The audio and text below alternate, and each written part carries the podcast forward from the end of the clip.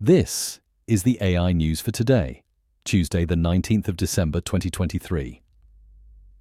In response to the consulting industry's staffing challenges, global professional services firm Deloitte is deploying artificial intelligence to potentially streamline workforce management.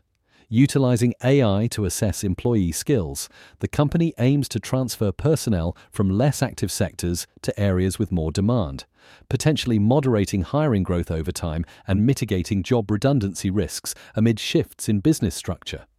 Deloitte and other firms are also experimenting with generatively using AI to automate repetitive tasks traditionally carried out by junior staff, a move seen as a step towards better management of large employee numbers.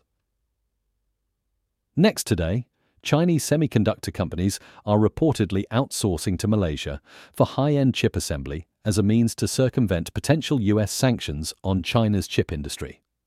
Firms are requesting Malaysian counterparts to assemble graphics processing units, a demand fueled by US restrictions on GPU sales and a rise in AI technology.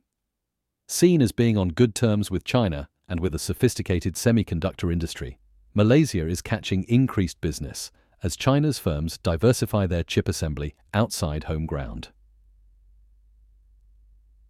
Finally, OpenAI CEO. Sam Altman revives attention to the WorldCoin project, a Web3 initiative that aims to issue unique blockchain identities to distinguish humans from AI. The statement comes as reports suggest that WorldCoin's parent company, Tools for Humanity, seeks to raise up to $50 million in funding despite previous inquiries from multiple countries regarding its iris scan registration process. WorldCoin aims to provide world IDs, eliminating the need for sharing personal information such as names, numbers, and emails on the internet. That's all for today. Connect with us at mrc.fm slash AI news. Hit subscribe and come back tomorrow for more AI news.